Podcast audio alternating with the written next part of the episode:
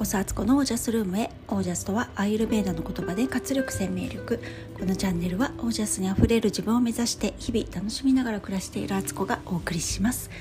皆さんこんばんは。5月2日月曜日現在21時22分です、えー、今日はねすごくさっきまで眠くてねもういろいろ片付けて9時には寝ようと思っていたらちょっとね実家と電話が実家との電話がありましてでいろいろ喋ってたら楽しくて思った以上に30分以上電話をしていて、えー、テンションも上がってしまって眠気はどこかへ吹っ飛んでしまった私です。はい、えー、今日はですね先に、えー、家計簿言っときます、えー、お金使わず済むかなと思ったらあの昨日ね夫が間違えて息子の歯ブラシで歯を磨いちゃったらしくて新しい歯ブラシをね用意しなきゃいけないってことで歯ブラシだけ、えー、230円かな？だけでした。出費は一応ね。はい。ということです。で、まあ、今日ちょっと手短な話にね早めに寝ることになるのであの短くなるんですけど、えー、余白のある人がそばにいると嬉しいみんなハッピーじゃないかなっていう話をしようと思います。えー、今日ですねお昼前に長女から高校生のね長女から連絡があって、えー、具合が悪いから早退するので迎えに来てほしいっていう連絡があったんですよ。で行ってきたんですけど、まあ、ちょっとね昨日からねなんか謎のジンマシンが出ていてで今日も学校行ったら、まあ、外も寒かったこともあって具合がねあんま良くなかったようで3時間目終わったところでもう早退するってなったんですよ。であの迎えに行ったんですけどなんかね今日めちゃくちゃ道が混んでいて普通だったらねスイスイと行ければ20分ぐらいで着く場所なんですけどすっごい時間かかって結局40分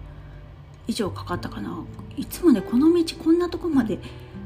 車混んでないっていうところまでなんか車が溢れちゃってて。でなんか事故でもあったのかなと思ったんですけど結局別に事故でもなく自然渋滞でねすごく混んでてゴールデンウィークって言っても平日だしなんかなんでこんなに混んでんのか分かんなかったんですけどまあそんな中でもねあのお迎えに行けたんですけどで帰りの車の中でね長女がねあなんかあの最初はね何もあのあんまりこうね体もしんどいからあんまり喋る感じじゃなかったんですけどだんだんだんだんなんかいろいろ話すようになってきて家に帰ってきたらあなんかちょっと楽になった気がするって言ってお昼食べてそのまままたあの今度は自分の部屋でねしっかり睡眠をとったんですけどあのそれをね聞いてて思ったのがまあ多分、まあ、自分のねホームグラウンド、まあ、マイハウスですよね。家に帰ってきたことで人ってまずそこでリラックスできてね、あの、体がしんどかったりすることも楽になるのは間違いないと思ったのとなんかこう迎えに来てって言わ言って迎えに来てくれる人がいるっていうのはやっぱりなんか心のどこかで支えになるというかねなんか自分は守られている存在だっていうふうに認識できるんだろうなっていうのはすごく思ったんですよね。そういうことって結局免疫システムとも多分ねあのつながってるからなんかそれが私がねあのこう今臨機応変な暮らしができているっていうことでねあの迎えに来てって言われたら別にそれパッと行けるとかねなんかそういう余白を持った人間が家の中にいるっていうのは結構大事なことだなっていうのは思ったんですよ。で思い返してみると私あの小学校もそうでしたし中学校高校となんか例えば忘れ物をしたりとかしてもあの絶対にうちのあの親というか母親の方はね絶対持ってきてくれなかったんですよ。あの父親はもうもちろんねあのそんな日中ね家になんかいないのでもともとそう当てになんか絶対しないし、まあ、忘れる自分がいけないんですけどたまにねなんかこう学校に忘れ物持ってきてくれてるお母さんとか 見るとなんか別次元の人を見てるような感じで私は。私の常識の中にはそういうことはありえない。忘れ物したらそれは自分が悪いだけで本当に必要だったら自分でも取りに行くしかないっていう覚悟があったし、あの、高校時代はね13キロも離れた学校へ自転車で通っていて、あの、電車で行くのとかものすごい遠回りで不便だったんで本数も少ないしもう自転車で行くしかなかったんですよ。だから雨が降ろうと雪であろうと嵐であろうと何でももう自転車でね行ってたんですよね。でそんな中で中には私が自転車でカッパを着てねひいひい言いながら靴下もうびっしゃびしゃになって靴の中もびしょ濡れであの自転車こいでる横を友達がねお母さんに車で連れてってもらってヒューッと横を通っていくのを見たりするのもあいいなとは思ったんですけど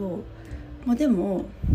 もうここれが自分はねそういう世界にはいないっていうのが分かってるからあの別にそれをね自分の親にはね求めなかったんですけど求めたところでねあの絶対にかなわないからうちの母親も働いていたしいつかな私が高校の途中ぐらいでやっと免許を取って車の運転ができるようになったんですけどそれまではあの免許もなかったですしね。だからもう全然ねあの期待してなかったんですけどもなんか今だからこそ実は自分の深層心理に何か自分がピンチの時とか助けてほしい時に助けてくれる人がいる。それが、まあ、自分の親で親がね特に自分が子供のうちは親がそういうふうにしてくれるとすごく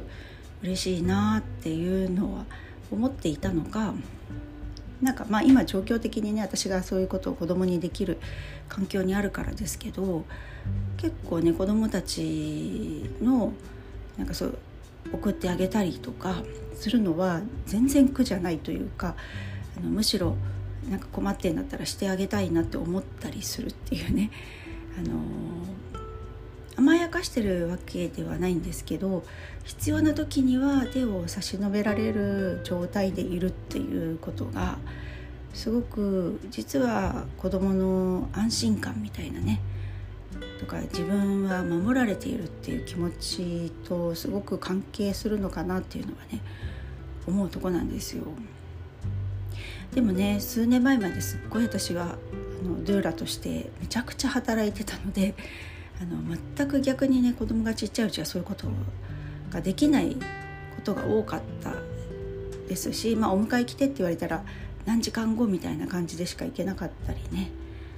とか電話に気づけてないとかねそういうのもあったんですけどで今はねもうみんなが働く時代だしあの専業主婦っていう言葉がね本当にあのこの先どんどんなくなっていくのかもしれないなと思いながらも別に専業主婦じゃなくてもいいんですけどフリーランスで働いて自由な働き方をするスタイルとかねえー、子育て中は緩急をつけて、あの休める時はちゃんと休めるような状態だったりとかうん子供がある程度大きくなってからしっかりフルタイムで働くとかこう緩急をつけてね人生の中で仕事をしていって誰かのサポートがまだ必要な時はあのサポートができる体制を取れるようにしておく人が家族にやっぱり一人それが別にお母さんじゃなくてもねお父さんとかうんそのパートナー同士でね決めればいいと思うんですけどなんか結構やっぱりそこって大事なとこなのかなと思ったりねしているんですよ。でこれはもちろんね働いてたらかなわないことですけど子供が特に小学生ぐらいの時って帰ってきて第一声みたいなね今日こんなことがあったんだよとか帰り道にね誰々ちゃんが転んじゃってさとかなんかそういう話ってあのたわいもない会話なんだけれども子供にとってはその一番話したい瞬間っていうのがあってそれを受け止めてくれる人がいるっていう帰ってきた時に結構大事だなっていうのは子供が小学生になった時に感じたんですよね。だから一日のうちに別にずっと家にいなくてもいいんだけど実はその子供が帰ってくる時間帯は親が親とか家族が家にいるって結構そこも大事だったりするのかなっていうのはねその気持ちってその瞬間が一番ピークであって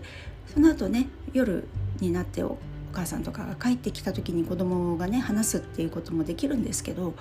ぱりねこの熱量の違いみたいのはすごく私は自分の子供を見てて感じていてこう話したい時に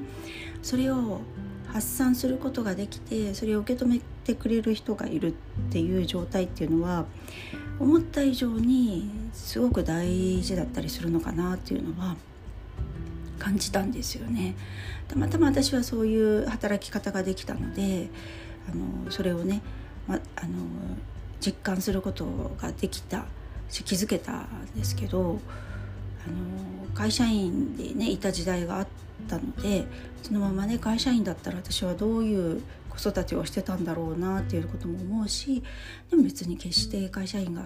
悪いとかっていう話じゃなくてなんかねこうねうん今だからオンラインとかで仕事ができるようになったことってすごく逆に良かったんじゃないかとこう時代がやっぱりそういうことを求めていたんじゃないかと思ったりもするわけなんですよね。なんていうふうに思った今日でした。ちょっとね今日また話す場所がなくなっちゃってあの洗面所であの小さな声で話してて換気扇の音も入っちゃっててまたすいません聞きづらくて、ね、ちょっとそういうことを思った日でなんか受け止められる立場役割を引き受けるみたいなね時代って人生の中で一時でもあるんじゃないかなっていうのはちょっと思っているところです。からどんどんどんどんオンライン化はね進んでみんな自宅にいるっていうのがベースになったらいいなっていうのはね思うところです。はい。そんな感じです。皆さんどう思われるでしょうか？ちょっとねこれもねまた掘り下げて考えたいなっていうとこなんですよ。あの働いているっていうこととか専業主婦っていうこと。どっちにもメリットデメリットというか大変なこといいことっていうのがあってそれを対比させるんじゃなくって融合させたいっていうふうに私はすごく思っています。はい、最後までお聞きくださりありがとうございました。えー、皆さんの暮らしは自ら光り輝いてオージャスにあふれたものですオージャス受け止める役割になった自分を歓迎したい